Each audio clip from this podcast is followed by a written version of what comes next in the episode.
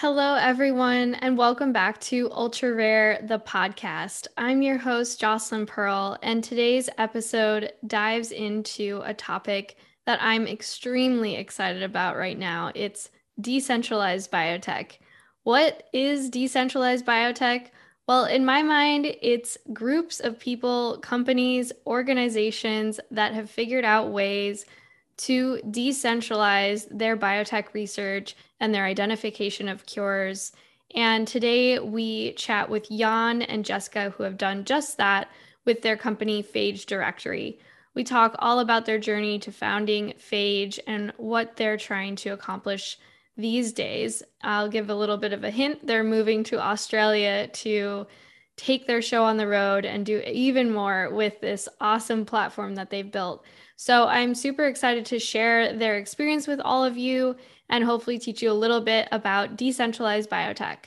Thanks so much for listening to Ultra Rare, the podcast. I am chatting with the co founders of Phage Directory, Jan and Jessica. And I'm really excited to feature Phage Directory because they fit into this space of what I think of as decentralized biotech. They've essentially built a network of scientists around the world who contribute to cures for drug resistant infections. It's really incredible work, and I'm excited to highlight how this idea came about, how they built this network, and hopefully inspire more of this model in this space. So, thank you, Jessica and Jan, for joining us today. Thank you. We're so excited to be here. Thanks for having us. And I know you're both also making a big move soon. You're moving to Australia, which I want to talk about a little bit later, but also just wanted to thank you for for taking the time out of your busy schedules. So, to start off, I'd love for either of you to give us a bit of background on how this idea came about. Yep. Um, yeah. So the idea for Phage Directory came uh, just over four years ago. So I was a grad student working on phages in the lab, just nothing to do with helping any real patients, just molecular biology. I thought that was kind of my place in the world, and that's all I could do. And um, but uh, I showed Jan one day, who was just my friend from swing dancing, was not involved in phage stuff. Um, I showed him my Twitter because I saw somebody was using Twitter to try to find phages, so these viruses that kill bacteria, try to find phages that would cure an infection of this patient whose name was Mallory Smith. And she's about my age at the time, so mid 20s. And she was in Pittsburgh and she was dying of this antibiotic resistant infection. So um, somebody, so Steffanie Strathdee, so she has previously, like I was following her on Twitter at the time because she saved her husband with phage therapy like the year prior but I didn't know much about it at the time. I don't even remember why I followed her. So it just was such a fluke. And I showed Jan, like, hey, look, people are trying to find phages for this girl. And he's like, what? Like, you have phages in your lab? Like, so this is your system? Like, this is your field's solution? Like, just tweeting into the void for a mm-hmm. medicine. And um, I was like, well, we didn't have, we don't have a system. Like, what? Like, I didn't even think we were using our phages for anything in this continent. So that was kind of the genesis. And um, Jan was fr- based on his background and knowing about just startups in general and being able to build websites, like those basic things, which I would never have been able to do. I didn't know that you could just start solving a problem. But he um, was like, well, let's just make a website, make a listing system mm-hmm. that if you're a phage lab and you have phages that you could contribute if a doctor needs them for a patient, list yourself on this directory and we'll know where you are. We, people can go there instead of tweeting in the void. And then also a newsletter system that was just gonna send an email if we had an alert, like a phage, we call it a phage alert system. So that got set up in two days. And yeah, um, that's kind of where it started. And we, we, Mallory passed away two days after that. So she didn't get phages in time. And that was like what really solidified it for us. Yeah. It's like, okay, this is a problem. And people started reaching out to us being like i have a patient like i'll i'll help researchers like they said they would help so yeah it was kind of wild that it went that way wow that's incredible and jan can you share a bit of like the world you were coming from because you had a very different skill set than Jessica's experience, you know, having been working in a lab and working on phages. Yeah, yeah. My background was um I I have kind of a wild um, random background. Uh, I come from I do a lot of web development and software engineering right now, but I actually come from the field of uh, user experience design and user experience research. So in the years prior to meeting Jessica, I worked on a lot of big projects for companies like uh, Coca-Cola, Verizon, Disney, you know, big, big companies with big budgets working on these big campaigns and apps and so on. So I essentially worked on a lot of um, a lot of on a lot of big projects that like don't really have a big like you as a person don't really have that much of an impact because you work on big teams with big budgets and so for a long time I just, I just kind of got burnt out from working on these huge projects that like like did it really matter if like coca-cola launched like a new product like not really like i didn't really care that much about how much money they made, right? So I got really burnt out from industry. And then I started dabbling in the world of startups and and just the idea of like how can we use technology to kind of you know improve lives, right? Like it's a it's a trope in the Silicon Valley like startup like era that like you know like make the world better a better place but I actually think that using tech in the right way could improve a lot of lives. Uh, it's like by by by adapting it and using it in a way that like can help individual people like Mallory, right? So when I first met Jess, when, when she talked about phages, to me that was like, oh, here's this area where we can actually use technology that's, you know, people are already relying on Twitter. Let's add another layer that can improve the way of finding a, like a phage or a personalized treatment, or at least just make the connection between a doctor and a lab. Um, so when we first stepped in, I was like, oh, wow, this is kind of a crazy thing that people are doing this. Let's just incrementally make this a little bit easier on the doctors who are looking for phages and on the labs who are willing to help. And that was it. Like I was working on another startup with a bunch of other people like I never thought that phage directory would become like this big journey, like career and life changing journey. uh, I just thought it would be like a four day project. Hopefully, we'll find phages for Mallory. She'll get better, and we'll move on. You know, doing our our thing that we're doing. And and four years later, that's that's that's like everything we're we're, we're living and breathing today. I think what is so eloquent in a way about this story is that you both came from different worlds, different experiences. You recognized a problem, and the solution was so simple. It was essentially a list serve and you know an email alert. Yeah. And I just I'm like I have so much admiration for this project. I just want to say at the start, but um can you take us forward from that to what some you know one example or some of the first successes were with phage directory yeah so um well i think the first so in total you know we've helped with about 36 different patient directed cases and those are the ones that have actually gone from well that have had a doctor involved that's kind of our main criteria to send out a phage alert and we've sent out the alert and we've tried. Um, there's been many more patients that have wanted it, but we uh, we haven't gone through with all of them yet. And so three of those cases have actually led to a successful treatment. And I think the first one would have been the sea turtle, which is hilarious that I consider that one of our patients, but it worked the same way. And that's the beauty of this simple system is like, okay, well, what, whoever it's for, if it's a turtle or a human, sure. So when we heard from a veterinarian, we were like, yep, we'll send it to the network. And um, so that was in, I think it was like New Year's Eve, almost, it was either 2018 or becoming 2018. And we're like, okay, nobody's going to respond to this alert because it's New Year's Eve. but we had like the most responses ever and everyone wanted to help this turtle and it had a citrobacter infection so that's not a pathogen of humans. So it actually makes sense for undergrads to research it in the lab because it's safe.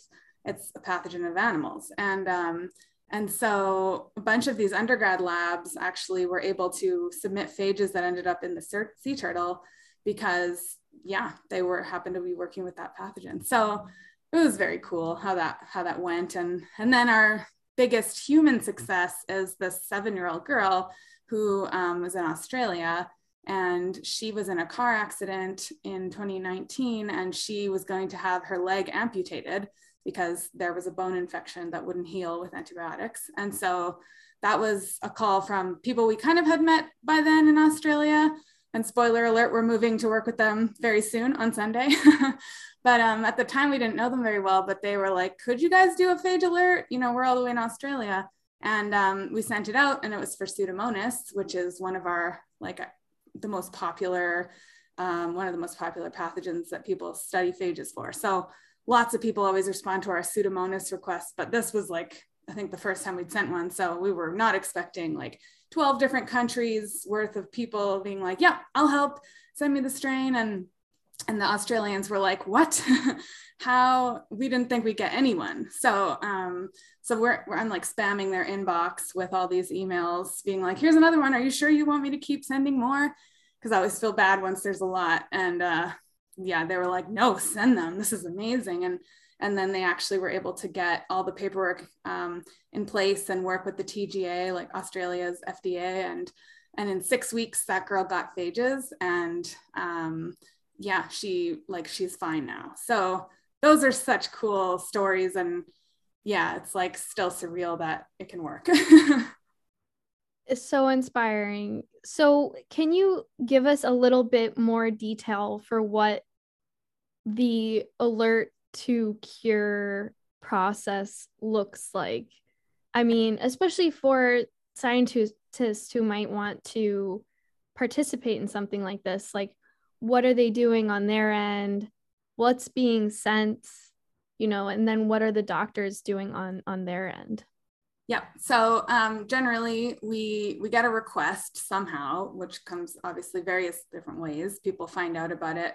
Um, but whatever the way our main first criteria pretty much our only criteria it has to be a bacterial infection. So it can't be something that's not bacterial because phages are you know bacteria specific viruses and that's what we deal with. So if it's a bacterial infection and it's like a known species um, and that's a big thing with phage is that it has to be personalized to the exact strain not even just the species but even more specific than that we need to know which strain of bacteria you have and it needs to be culturable so we need to have um, access to that isolate from the hospital lab so if that's true, and there's a, our second criterion is um, that we have the treating physician is ready to go ahead with this. And that's probably the hardest, you know, part of it because lots of doc- uh, patients are coming to us being like, my doctor says no, but can you help? And it's like, well, in the beginning, we kind of entertain these different requests too, but it just became clear that like it's not fair to all our researchers that are going to do all this work if we're not going to get to a treatment or if we don't even have a chance to and finding the doctor that's willing is definitely harder than finding researchers who are willing to help so um, and you know the doctor is the one who's making the call on whether it's going to go ahead anyway so we we don't make medical decisions we don't we're not doctors and we don't have any doctors on our staff or anything and we never have and um, so we've been very clear about that. It's like, okay, this is directed by your doctor. We are helping you source for your doctor. So if those things are true, then um, we send out a phage alert and they they always look pretty much the same. We we kind of used to send out more information, but now we just send the species, so like Pseudomonas aeruginosa and the country.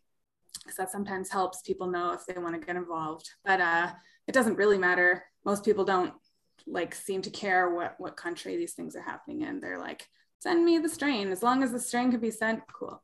And in the alert, it says um, a couple of bullet points of how researchers can help. And so it'll say like, we're looking for Pseudomonas aeruginosa phages for a patient in Germany. Uh, here are ways that you can help. You can receive the strain and you can test your phages against it. You can send your, uh, your phages to a lab who's going to test them for you.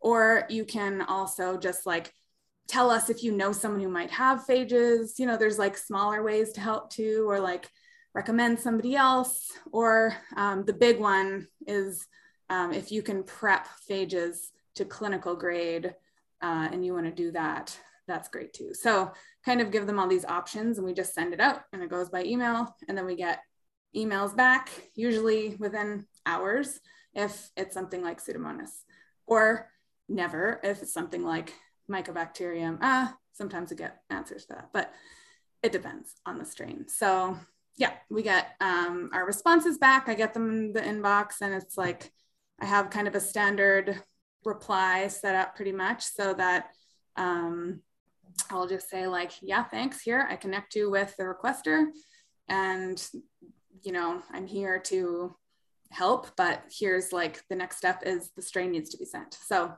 that's, that's the bulk of it really is getting that step done. And uh, it kind of goes from there in a bunch of different ways. Yeah. So across this network of scientists, people are actually taking the strain that this patient is suffering from, culturing it in a lab, treating it with different phage strains yeah. to figure out one that hopefully kills the bacteria, which you're you're seeing, I presume, like in a dish or you have some kind of readout, yeah. right? And then once they identify that phage that's working, they have to prepare it to a clinical grade level. How common is that? Like, is that a big bottleneck in this space? Yes, that is the biggest bottleneck in this space. Like for phage biotech companies, for phage therapy centers, um, for anyone. And that's really rare that you have that capacity. There's almost no companies that, like, there's almost no contract research organizations or CMOs or like that do that. Uh, there's a couple, and there's also just it's just so expensive. So um, for the biotech companies that are working in the phage space, generally they have their own GMP, like good manufacturing practices um, facilities in house.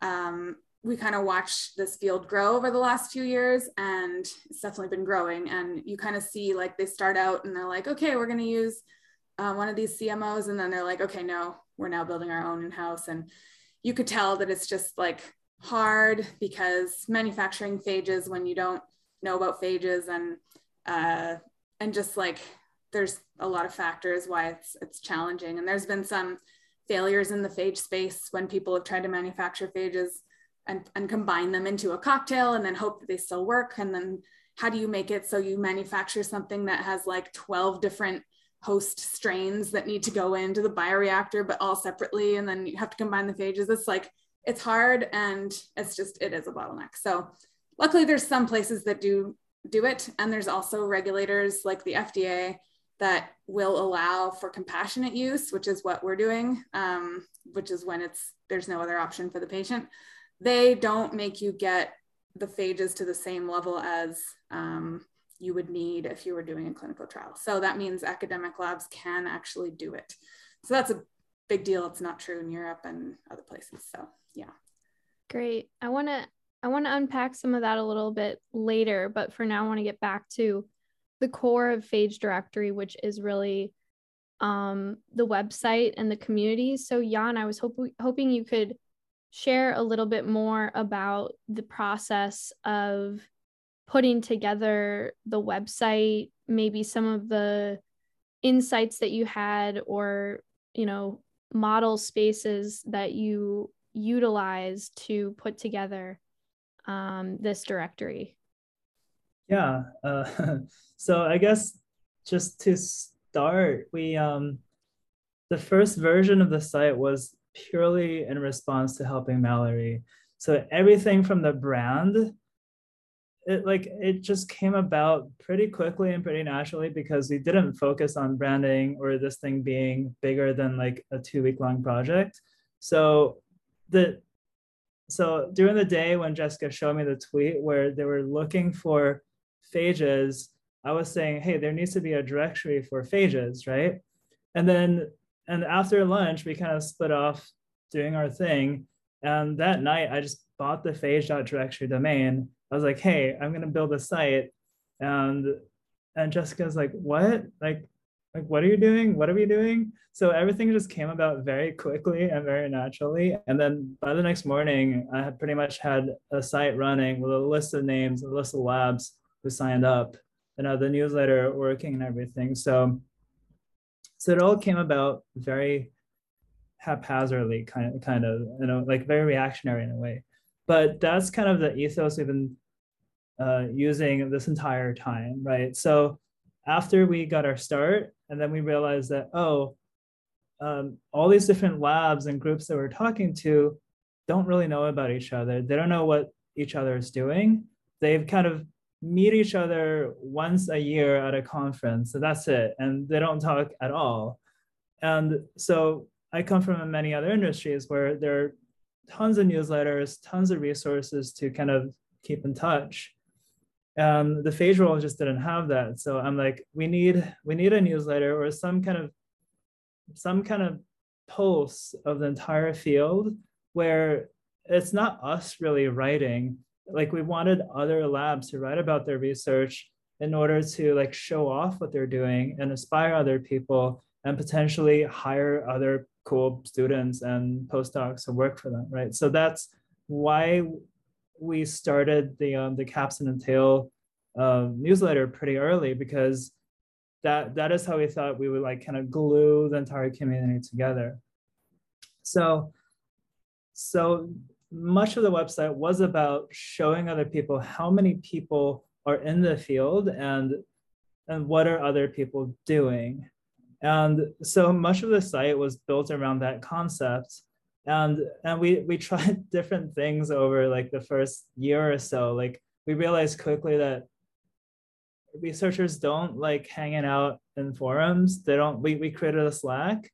Uh, most researchers don't like hanging out a Slack. We have, most of our Slack is like younger professors, younger students. Uh, so we're like, okay, we're gonna we we need some other forms of communication. So we decided to, um, you know, go the conference route, helping other conferences with building a site, building technology. And then once the pandemic hit, we were like, we've been using Zoom for a while. It seems like no one else has used Zoom at all. So initially we were like, okay, we can start doing webinars and helping other groups, you know, stay in touch now that we can't travel anymore. And so, so, so we just created many websites for like faves or like a faves video series. And then for other projects, it's just like pockets of, of sites supporting different ideas uh, and one thing we've done poorly is like we haven't really like like combined them all together into a big umbrella because it's always been pursuing this topic or this topic or this topic or this product and like as a way to serve that one need and so so in a way we're very reactionary still. And um, and so in a way we also lack kind of like a holistic um, strategy of pulling it all together. It sounds like you were doing quite a bit of community development through different what I would maybe coin as marketing strategies. You had this newsletter, you were pursuing the webinars, maybe promotion via these conferences. Can you talk about the kind of efforts that you both put in for the community onboarding and what that growth looked like. And if there was a point where you kind of hit your stride and figured out the right system for bringing people into this directory. Yeah, I feel like it's um it is a lot of has been a lot of like little experiments and just like pieces here and there and then now to look at it like when I was thinking about this talk I was like, huh, yeah, there there is like some things that have jumped out that have really worked and and there's definitely like experiments that we tried that didn't work and I just forget about them, you know. So it's like um but kind of what the onboarding looks like. Well, we have a while ago created a form where people would, you know, fill out kind of a profile and list them on the site. And we still have that same one up. And people do just like every week, there's still like a, a trickle of new people. Um, we definitely, I mean, I don't think that we spend a lot of time though. We just kind of let that be passive. Um, we do our webinars. We're always kind of whoever's the group that needs our help, kind of like, for example, a little consortium of phage people in um, Nigeria, for example, they have like a bunch of hustlers over there and they're all phage people and they're like hey we want a website we want to run our own symposium. We're like okay. So we kind of jump on these things and i feel like we organically onboard people through that because every time we have slightly new group or geographical group they bring in their other people you know? And so we haven't had to intentionally try to get more people or anything. And um and with the newsletter yeah just people find out about it. We tweet about it. We have certain things we're always doing you know like we, we always do a friday newsletter. That's been true for three years or so.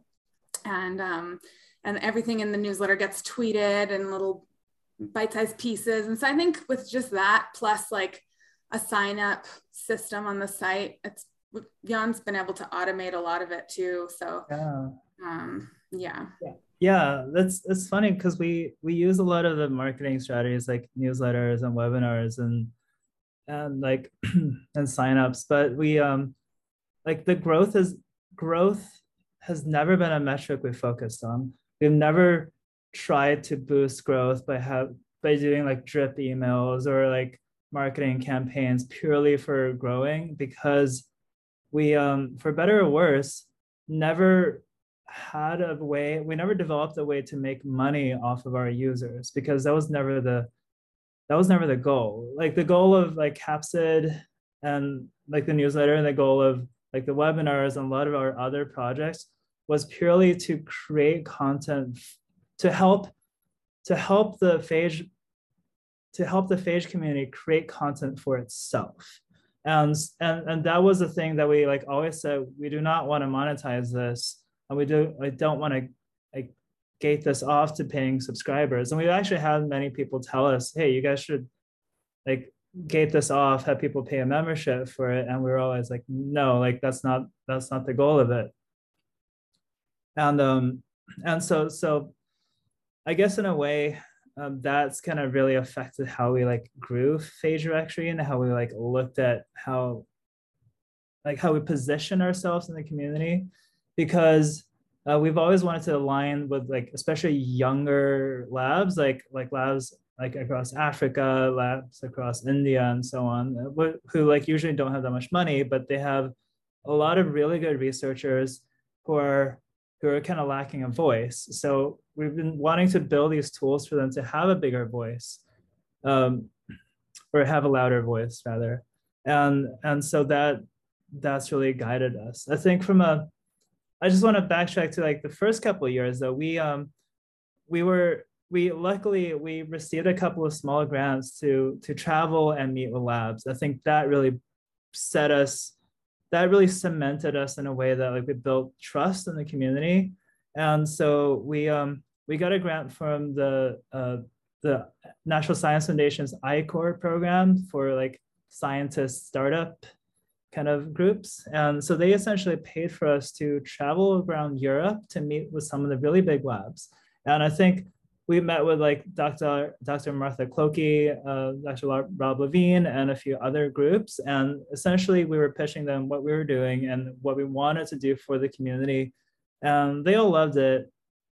I think the other thing that really helped was that Jessica made a guest lecture, like presented a guest lecture to uh, Dr. Rob Lavigne's class, and then he bursted out, "Oh, Jessica knows everyone, and everyone knows Jessica in the phage field," and I think that that for some reason really helped too. Like Jessica was a familiar face, and she had been going to other phage conferences for a pretty long time, so so people people kind of knew what she what she was doing and, and that she was like a trusted member of the field. Yeah yeah. So i guess i don't know this. Are you both full time working on phage directory? Yep we have and, been. Yep. and does it does it operate as a nonprofit essentially if you're not monetizing the network? so we are not monetizing the network, although we do have sponsorships, but you know, we keep that on the side. Um, but we're still monetizing Phage Directory in the long term. And I think Jan should take this, uh, but like the the really cool, exciting part about us moving to Australia is kind of like a big new milestone that we've been trying to get to for a long time. And our whole theme of this has been like software tools to help this field. And so we're trying to get in the heads of all these phage people that we could be your software partner, your database partner, like and you know a lot of them don't care because they're like well i don't need that. I have my excel and i have my paper notebook. But like you know we build their registration systems for conferences. We like make their websites for their symposia. And they're like gradually like okay you guys know about that stuff computers. And now that we're going to australia it's actually the point where we can take some of our ideas we've been working on in the underneath the radar i think. Um, but jan's been doing all this like designing how you know phage sharing marketplace should work or how a phage data collection system should work. How should people manage their hundreds of phages against all these strains? And you know they were we tried to shop this around and people were like yeah no i'm good. I have my list but like they're starting to ramp that up now and and organizations are becoming phage therapy centers and they're getting big money now in the grant space or um, from governments and so that's the like the Australian example is them being like, come be our data partner. And now we can actually build our, our real product in collaboration with them. And so it's like the community gets to live on as this like that is not, you know, our business, but it's still a thing that we're going to do. But it's we don't have to gate it. Um, and so I think that's just so exciting yeah that was that was the thing that we like hypothesized maybe could work down the line if and when phages got bigger as a field i think uh, and, and so the, the idea of like how do we make money it's through grants through governments and because we probably realized that oh like governments give organizations like the fda and cdc billions of dollars to do monitoring and potentially if phages do take off phages themselves also need some kind of monitoring system, right? Like you need to constantly find new phages. You need to make sure your phages that you have in the you know national bank or registry are still effective. And of course, you know, from a military standpoint, a lot of them want to have potentially a way to uh, to use something that's not an antibiotic to control like an outbreak. Um, so, for example, like like one of the companies in the field uh, adaptive phage therapeutics was early on funded by the Navy, right? So there's there's a military angle there. So we know that a lot of people need to manage phages. And of course, in the end, when you have thousands and thousands of phages, essentially becomes a data problem. And data problems always become a software problem. So we thought that potentially we could, you know, do really good work consistently and then eventually become like the almost like a software as a service or database as a service provider for a lot of these big groups. I see. So really interesting model. So can you just clarify again so I understand a little bit better what the what the business model is like currently? Yes. Yeah, so currently uh, currently when we're going into australia the idea is that we're doing everything we can to make the, the phage australia project successful and that means putting in a lot of software in place to uh, coordinate a patient or a clinical data collection we're coordinating biobank uh, collection and the entire process of getting phages from around the world uh, screening them using software like initially before someone you know takes them into the lab right? And to from that point to getting them to a patient there's a lot of checks and balances. There's a lot of stuff that needs to happen from both a wet lab and a bioinformatics standpoint. And and so there's so many bottlenecks in that entire pipeline and i think we can speed it all up using different kinds of software. So that's what we're doing for phage australia. And then the idea then is to take what we built and like learn from what's successful and replicate that success for uh, some of the other countries we've seen are like all like they've been all looking at the success of like Australia as a model, right? So the idea is that if we're able to uh, build a system that makes them successful, we can now share that system with you know other groups like Canada or the UK and, and make their program successful as well. And just so I understand better, why does it make sense to start this in Australia? Is there something unique about that country?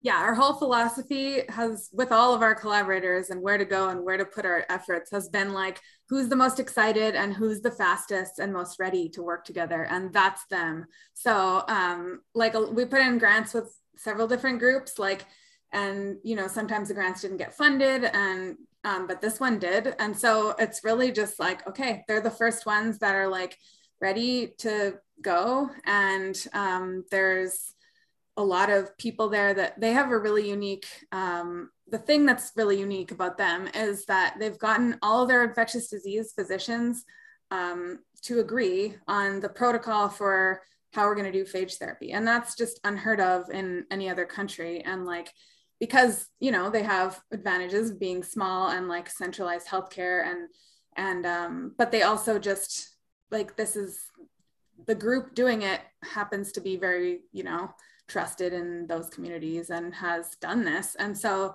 they've got kind of the endorsement from all these infectious disease doctors and they're ready to do phage therapy in the standardized way across the country which is just going to really lend itself to like this kind of model that um, that is kind of i think of it more like um, like an infrastructure kind of strategy rather than a pharmaceutical. So instead of just like well we're going to develop some phages that work and we're going to put them in a pill and we're going to take them through regular clinical trials um, they're instead going to kind of build the system and uh, start with a, a bank of phages and get really good at picking the right one and using it and man- having manufacturing done, but it's always going to be personalized to the patient. And the fact they have all the doctors on board is, and their regulator on board and the money, like it's just uh, everything's coming together. So, yeah.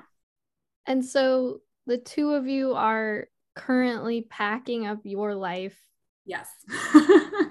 Where do you live right now? Um, Atlanta, Georgia.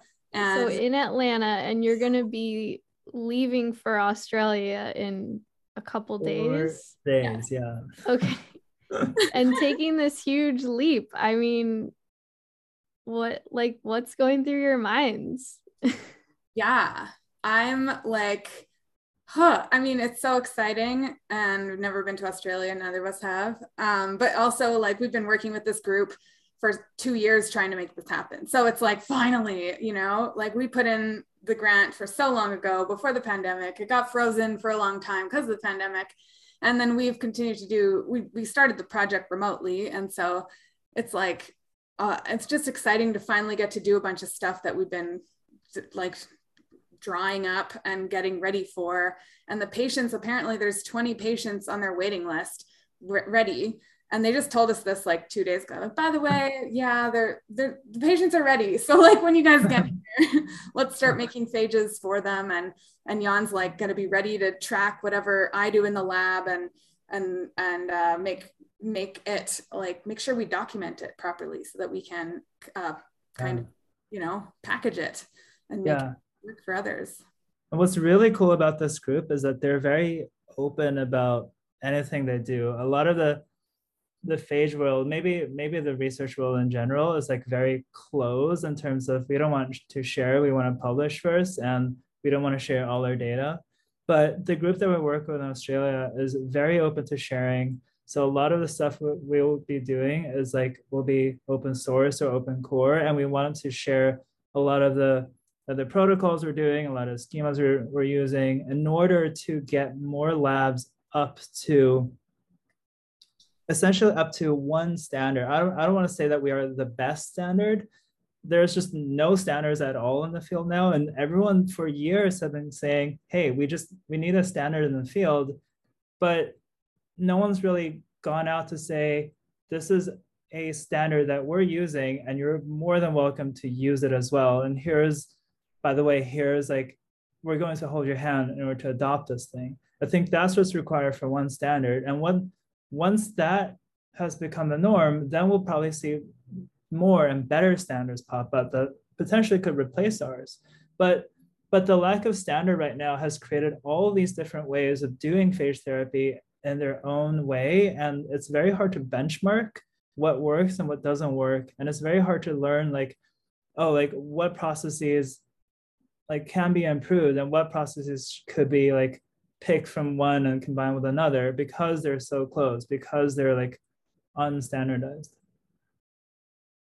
If I could summarize what I think you're describing, Phage Directory has essentially built a template or protocol for end to end discovery to uh, bedside delivery of an N of one treatment that could say- potentially be applied to other other areas right outside of phage therapeutics. I think so yeah. And i just like sorry to cut you off yeah. I don't want us to take credit for designing that protocol.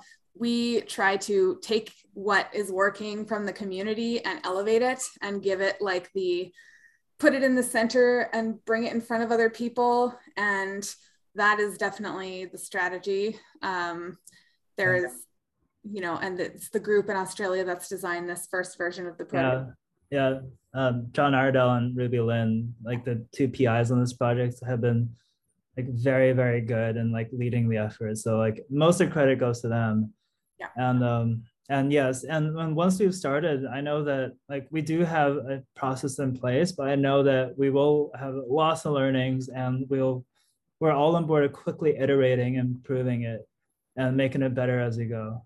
But I do think the thing that we have done that could work for other fields and that hasn't, you know, that no one has been doing is like the whole, I guess if you want to call it a protocol, but like taking something from academic labs and very rapidly like getting it into the real world and and just like getting that side of it done and making sure that the barrier to helping is like on the floor it's so low and you, without doing anything illegal like that is i think that could be taken into other fields but that's what we like we got a lot of flack in the beginning from people that were like you're going to get in trouble because someone's going to die. And so it's, you know, tricky to navigate that, but there is a way. And just I hope that can be an example for other fields because I'm sure there's tons of life-saving cures in academic mm-hmm. labs mm-hmm. that like are sitting there. There is the compassionate use pathway for it's not just phage specific, like it's everything. And you could be connecting the right patient with, you know, and getting talking to their doctor and following the same playbook, like put a doctor in touch with another doctor who's done it just one they only need one and and then you can make it work so i hope that that playbook at least um, can be an inspiration and for those who want to understand this process more is there a, way for people to access that information like on your website or you know have you have you guys done any kind of um, summary talk around what that looks like? That is a good point. I think we haven't given a lot of thought to like it's only with the the web3 stuff cropping up now and it's starting to feel suddenly, you know, like oh, like other people are going to do this kind of stuff. Like we're like this would actually be useful to someone because it was never going to be really useful to the phage field. Like mm-hmm. they don't care about another way to do this. They only care about what they're doing right now and so I think it would be good for us to like lay this out and write more on it. Um, I, I, know we've given talks though that are probably general enough that I could dig up and we could point to that like at least highlight things. But yeah, it's, it's new that we realize this is like, I don't know, that we look at this from a higher bird's eye view, I guess. I mean, it's an amazing model that you've built. And I hope you know, this episode also helps convey what that looks like and inspires others to to potentially adopt it for other types of, of therapies. Um, so it's it's really exciting to learn about it from the two of you.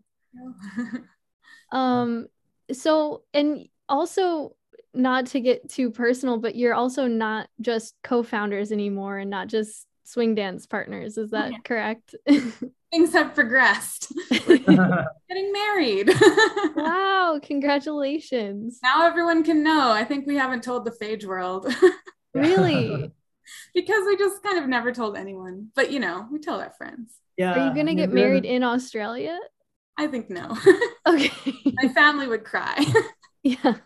What are you gonna say, Jan?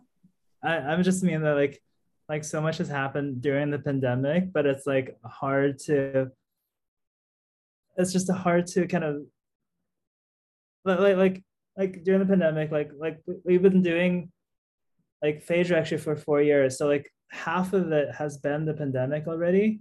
And and so like marriage is a part of that. And so like during the pandemic, all time seems to have been completely scrambled and like it's kind of distorted how like how we've kind of thought about what's what's real and what's what's not real in terms of like how time moves and how like things happen and especially with web3 happening now it's like that field just moves so fast and there's so much stuff going on and every day it's just like it's like you just feel like you're just trying to hang on trying to keep it keep up with everything yeah so i know you both have been getting involved in the Web3 space. That's certainly how I got connected with the two of you.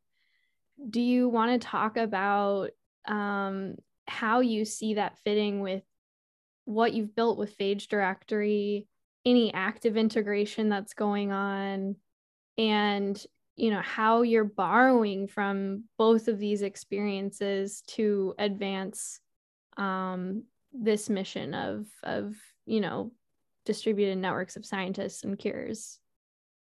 Yes, I I have a bunch of thoughts. I don't know, Jan, do you want to go first or second? uh, you can go first. Um, so yeah, I think like as I kind of mentioned before, the the ethos is the same, and that's the most first exciting part. Is like, you know, there's all these people who are concerned about not like whether something's officially profitable or not. They're just like, let's solve the problem, and then let's use what we learned from trying to solve that problem to solve another problem and we're to be fine in the end like i love that and it's how we've been operating and i just felt so alone in that before um, and there's just like it's so refreshing to be in these this world and i think that's the right word for it because it just feels like a parallel universe laying on top of the real world and um, and people are just like idealistic and energetic again and they're not like well, how are you ever going to make money? And like, why don't you just get a job? Like, finally, people aren't saying this, or, you know, and so I love that. And um, so I kind of just like step one, I'm like, how can I be part of this? And also now I'm like, you know, feel I feel like part of it. And I've been hanging out in LabDAO mostly, and um, it's been wonderful, and also making me like think of so many new ideas. Uh, I didn't talk about this earlier, but we have like as part of our Slack community, um, we do have like uh, volunteers that do work for us and that like help out with all our community things. But I've never organized them into like working groups or anything. And now I'm looking at LabDAO. When you asked, sent us our questions before this, like, what are the working groups of phage director? I was like, crap, we don't have those. it's just us two and like our 15 volunteers. But I so i'm learning so much from how they're structuring it and how how do you get you know um, many different people in different time zones to do stuff and like there are things that i feel like i have learned you know because our volunteers span literally like every time zone once i checked and i was like okay we're not having a meeting because it's impossible um, but there there's been good things like that i've learned that for example uh, making roles, just like drawing a circle around, like, this is one role. you could do this. Here's a nugget of help. And just like with our phage alerts, when we break it down into something that's like small enough to help with or like low barrier enough. And then also, I think giving it out to people, like saying, you can come and help, but you don't have to help too much. Like, I think that's so important with anything scientist related. And so um, it's been cool to see the parallels, but like I feel like I have some stuff to bring to the Web3 developing communities too from that is like, okay, how do we get people to help and not burn out? Like I know how my volunteers have felt and you know you have to let them have four months off and not be mad at them because they have a lot going on but then they have nothing going on. And it's like that's true for all these it's going to be true i think for all these remote disparate workers. So i'm just so excited about like learning on that side of things. And then the tech side i'm sure like there's a whole that's a whole other yeah yeah. Yeah and actually i'm excited about crypto in general not necessarily from the dao side but from the uh, incentive side. So uh, before we really got into crypto and DAO and token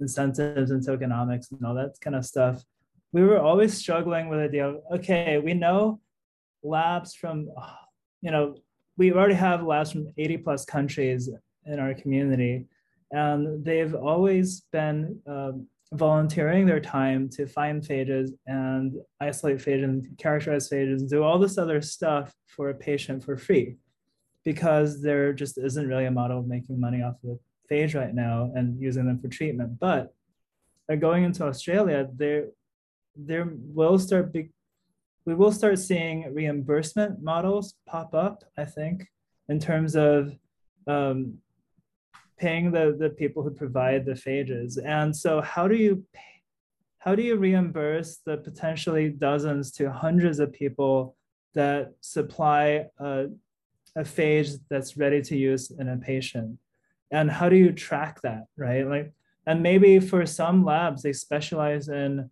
you know tem or others specialize in bioinformatics and others you know specialize in dredging the phages up from you know sewers and you know dirty hospitals and things like that right like how do you track like proof of work and how do you reimburse them and so for years, we were just thinking like, oh, that's pretty much impossible. We can't just use Stripe for that. We can't just use like PayPal or Venmo for that. That's like pretty much impossible. And sometimes the jobs could be small enough that it's like only a couple of bucks. So what do you do? But it looks like like with tokenomics and like just tokens in general, that that is pretty much a solved system. Like that technology now exists since we started. And now it's just a matter of like culturally getting everyone on board and culturally getting scientists to understand uh, you know how how can they get tokens and how tokens could potentially be used to like help them you know either like help them show that like they've helped these three patients because of these three phages how do we tr- like track what they've done. And using that, we can also show that, oh, this lab is really good at TEM because for these five different patients, they provide a really good TEM for, for the phages that really helped or, or something like that, right? So you can see that there's a lot of layers on there in terms of like showing what someone's done and being able to pay them for the work that they've done. So is there a possibility or have the two of you discussed the option of phage directory becoming more like a phage DAO? Because you're talking about tokenization and adding this incentive layer. You know, is that is that part of the vision or is it still in the nascent phase? Uh, I think it's nascent. I think it's um, we, we love all the different aspects of DAOs and we're constantly trying to you know learn from how they all work and like get bits and parts of it. Um, so for example I, I think that there there's room to like run a project with tokens or projects with like uh, like working groups and so on. So like i would rather think about like what are we trying to solve and then steal ideas from like web 2 and web 3 in order mm-hmm. to tackle those projects and, and and the jobs to be done rather than like hey we love web3 let's let's use like all the dao tools and then try to figure out what we're trying to do. Makes sense. So what is kind of the long-term vision for phage directory? What what would be you know the ideal outcome over the next couple of years or five to ten years? Jess do you do you want to tackle that I? yeah i think um i think ideally we go to Australia, we figure out, you know, the phage therapy operating system, we document it, we package it up, it works. They get their second round of funding, which means that you know they can pay for that tool to keep running and keep getting better and scale up to more patients um, that's kind of the big goal of this year is are we going to get phase two or not so if that's a success then our system ideally we would be able to find the next customer and show them that this could be valuable. You can actually learn more from every patient instead of um, you know doing it the way you have been doing where this is just it feels like the last thing anybody thinks about is the data collection and it's just so important for a personalized therapy. And and so we get that and and it starts being something that we can package up for any country that wants a basically a safety net underneath their antibiotic system like underneath their hospitals like a another layer of safety when it comes to deadly infections. And lots of i think it's it's really exciting especially like countries like malaysia like they or like in africa there's a, a bunch of countries that we we have people from that are in our network. And they know they're going to have to come up with their own systems for infection control and it's not going to be pharmaceuticals of the west. And it's just for all the other reasons of like cost and everything but like they're going to need to be able to set up their own system. And so if we could be that um, where we are kind of like phage therapy system in a box and we can actually and every you know every time there's a new group on this network that's the other key is that the network gets stronger and it's not just like a network over here and the software over here it's like every phage bank on each is going to be linked kind of like an interlibrary loan system so you know you can order a phage from the malaysia phage bank if you're in australia because and there's just a click you know and you'd get it so like building up that network, I'm so excited about that possibility. That would be a success. And then ideally for us, if we just gradually shrink the amount of time it takes out of our day by automating it, then we can work on other cool projects at the same time. And uh, that's my vision at this point. Jan, do you have more? Yeah, yeah. Like ideally, we want this system to work to be in every country. Like that deals with antibiotic resistance, right? And eventually, as we've read, like it'll be every country because all our antibiotics are failing sooner or later. So I think having this network in place is really a, kind of important for the survival of our like modern medical system. So that's that's really why I'm so um, I'm so passionate about this field rather than like going to something more lucrative because this is one of the things that are like propping up the modern society, like healthcare. And without antibiotics, we we pretty much seen like what happens when hospitals start shutting down, and that's like that's not pretty. No. And and like the other thing is like when you think about, I'm just so tired of hearing that unprofitable things can't be done, and, and people use that word like, oh, it's not profitable, it's a bad business, um, and that's the end of the sentence. Like it's like obviously we wouldn't do it and it's like, well, and they think the only alternative is like, oh, you'll be a nonprofit and you'll beg for money. And it's like, no, actually, I'm really interested in looking at these systems. For example, in medicine, like blood banks, like we all get blood. There's blood, there's systems for collecting blood and making sure it's safe. And there's every single hospital in the world has its system of who's its blood bank, you know, and they order blood from it and they make sure they have it. And there's a test, there's a matching all of that there's not a pharmaceutical company behind it. There's not every single piece like little jug of blood going through a clinical trial. Like that would be silly. And yet we don't say oh i guess we can't have blood in hospitals. Like we need to create that kind of system for how we treat more things. And one of those is antibiotic resistant not just antibiotic resistant bugs bacteria in general. Like that should just be a layer of infrastructure like fire extinguishers like blood and like surgeries. We just we have the know-how. Everybody has it. Pharmaceuticals aren't pro- like pharma isn't profiting off of surgeries either but we all get to have them. So i'm just that's my other big thing is like after this like what's the next unprofitable really important thing that we can just innovate on the business model and really change things? And yeah i don't know. Like such a simple tweak made such a big difference in this case that now I'm like, oh, what other tweaks are we going to make? Like, I wish we had more time. Yeah, so I want to emphasize this point you just made, Jessica, that the blood that's supplied in hospitals all comes from nonprofits, essentially. That is a good question because I don't know if that's true or not, or if some of them are for profit, but just that's their thing is like they sell blood. This is something I've, if anybody listening, like, this is yeah. one of the quests that I I never find information on. I've tried to find out more about how the blood industry works and I can't. But I'm just thinking through right now, yeah. it's either Red Cross, mm-hmm. nonprofit. Um, there's a big, big organization called Bloodworks, which I also believe is a nonprofit. Hmm.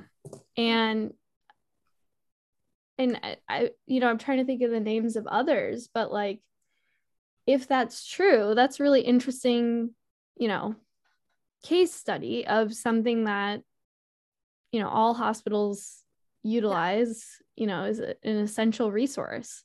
Yeah. Um, that is run and operated by nonprofits. Yeah, I just think, you know, it's it's clearly doable and mm-hmm. money exchanged and you know the good thing about phages is they're so cheap and there are ways of making they're very safe and cheap. Like you know there's been lots of uses of phages in humans thousands of people and they're you know mostly they're one by one not you know standardized clinical trials. So that's why it's so hard to know do they work? Are they safe? But like there's just almost no safety issues that keep coming up. So it, it amen, it's amenable i think for mm-hmm. something mm-hmm. Be done in this way, maybe in this nonprofit way. Yeah. Yeah. Yeah. But in a way, I think the way we're we're not we're not registered as one, but the way we think about this is to operate like a public benefit corporation. And probably eventually we will switch our uh, registration to become a public benefit. And and so in that sense, uh, like I just pull up the Red Cross Form 990, like that's a tax form that all uh, US based nonprofits have to file, right? And Red Cross's uh, net assets is uh, 1.4 billion dollars. So even though they are a nonprofit, they have plenty of money to slosh around to uh, fulfill their mission and run their programs. And so in a way, like we definitely want to be sustainable, and we definitely want once our essentially our phage operating system is running, we definitely want to charge uh, in order to grow our programs, in order to you know get it into more countries, right? So the plan is to become sustainable, but very very mission driven. And so the mission isn't to like increase shareholder value. The mission is to get this network into every country up and running. And so, what are you currently registered as? A nonprofit or? Uh, we're an LLC. LLC. Out of Delaware. Yep. And and for folks who are interested in supporting the mission at this current stage what does that look like? Good question. Um hmm. Reach out to us. Let's talk. Yeah. that's the best way because there could be multi i think all these builders and all these exciting people like there's I mean, I'll let you go with this, Jan, because there's lots of projects that if we had help building them, that would be awesome. yeah, there's a lot of stuff we're doing. Um, it definitely if, depends on what, what someone can offer. I think in terms of is it just pure money? Like that's something we we probably don't currently need, but we need connections. We want to grow our network into like um into the FDAs or the Australian versions of TGA, right? Like uh, through our connection with like um, with Phage Australia, like they they're very good at getting through with TGA and getting a system in place. That is our biggest blocker right now. If we can get into that system for, you know, many different countries, like like like not just Western countries, but like countries in South America. Like we have no idea how to get into those countries, or like countries across, you know, like pretty much every country that most countries we don't have that connection to and that is the hardest part that we're, we're doing. We just don't know how to how, how to do that. And we don't know how to get into like these some some sometimes pretty closed off physician networks as well. So you love to get introduced to those and build a rapport with those groups.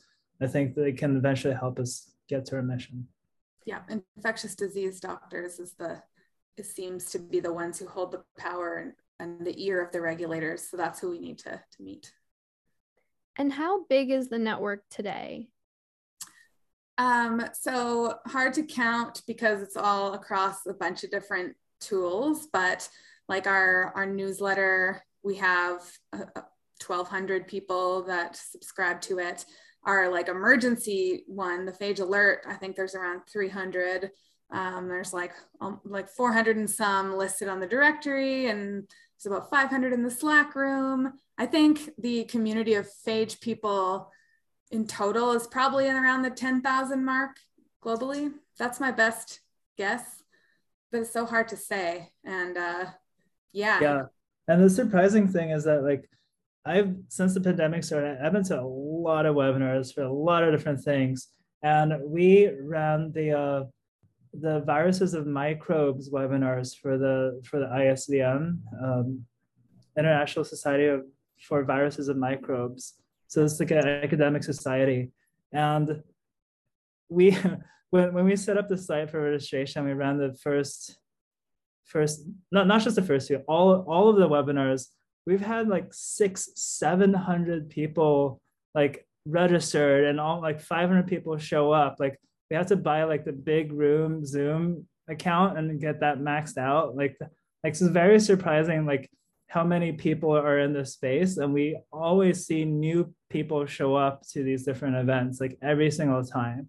So I think we, I think there are a lot of lurkers in this field, like a lot of people just like hiding out and meeting and just like not really like like that actively engaging. But but I think one thing that we're seeing though is that like the phage field is poaching a lot of non-phage people, like non-phage microbiologists into the field. So I think that that is the most exciting part to me. And also undergrads, lots of undergrads coming in. And so so for all of the phage folks out there or phage adjacent, um, what's what's the ask? Should they sign up for the newsletter you know what else can they do to to get involved with this community? Yes. Um, so depending back to my theme of like we have bite-sized projects or big ones. Um, the, the first thing would be to s- sign up for our newsletter. It's every friday. It's called capsid and tail. So phage.directory slash capsid and you can subscribe to it. And then that will just be the channel for everything else to come through but the second thing would be to like list yourself on our website, on our directory. And we have kind of a way for you to put like what phages you work with so that when people come looking, like, does anyone have a phage against Klebsiella? Like you'll pop up. So there's that. There's also, if you want more involvement, um, volunteering. So I have about 15 volunteers that dabble in and out. And there's roles like with social media, with guest blog post writing that that goes for anyone. We have a really good guest blogging um, system that we've that just has worked really well and that i love doing that. And so like anyone who wants to write about their phage work even if it's a one-off like you don't want to do more than that um, you can write a blog and we will put it out in one of our fridays. Um, but yeah the volunteering can go lots of ways because we have lots of projects that yeah you could get in on before they're even public. Um, or you could be like the social media person or you know be an editor. You could be a leader of other volunteers have endless projects. So i think those are the best ways. And of course sign up for the phage alert system which is its own sign up. Um, that is how you get to be involved in these patient cases. Awesome. And and any other places we should direct folks um, who are listening uh, any other call outs for either of you? I know you're both on on twitter and discord. Um, i'll make sure to link your your accounts eh, so people can find you there but anything else you want to plug during the episode? Uh, i have a blog now that's for you know me being a non just not just a phage person so that's very new but you could you could try that uh, jessica's tech bio adventures so i've been starting to i thought it was going to be like the intersection between tech and bio but now it's becoming like web3 bio because that's what i'm mostly just you know interested in. So come there and read more about my thoughts there if you want. Jan has a blog too. I have a blog that I occasionally write in. Uh, I would like to just plug LabDAO, um, labdao.com. I'm a technical contributor there. And I think, uh, and the reason I'm so interested in LabDAO is because uh, we want Phage Directory's uh, labs to run their infrastructure on top of LabDAO because what LabDAO does is essentially like a like a AWS and Airbnb combined for the microbiology space for both bioinformatics and for wet labs for experiments. So ideally, eventually, what we want to do is to be able to request different kinds of work from LabDAO, essentially like putting a lab in a box where like every experiment and peer review and like everything is done through this requesting system and and all the outputs are all completely public and it's on chain it's verifiable it's reproducible and that will have very very good effects on the phage therapy community because we definitely need a lot of the phages to be verifiable and reproducible uh, around the world so I think there's like there's a lot of good things happening there. And it's not just microbiology, as Jocelynn can. it's it's an everything platform, LabDAO, which is so exciting. We're just like, yeah, I've convinced you that microbiology is the best. So awesome. Well, I just I want to thank you both um, for inspiring me and hopefully inspiring many other people out there by just finding a way to build a system and build a community and have a real world impact on patients. I think it's so incredible. And for taking the time out of your uh, upcoming move to Australia, I um, you know, really impressed that you're taking this leap and continuing to build phage directory. So I hope everyone can can go, you know, look up phage.directory, add themselves to the list if you're a researcher, um, find other ways to contribute as a volunteer if you're interested. And thank you again for for taking the time today. Thank you so much. This Thanks has been so, so fun. I wish we could talk all day. I know, but you guys have to get back to packing. So get that off. you gotta start. Yeah. Oops yeah, yeah well well this is this has been awesome so really thank you so much that wraps up my interview with Jan and Jessica. Jan and Jessica, thank you so much for your time today. And thank you to all of our listeners for tuning in to Ultra Rare, the podcast. This episode is a collaboration with our friends at VitaDAO. Make sure to subscribe to the YouTube channel and make sure to subscribe to this show wherever you listen to podcasts we're going to be featuring another person in the decentralized biotech space for our next episode. So keep an eye out for that one. Thanks again for tuning in.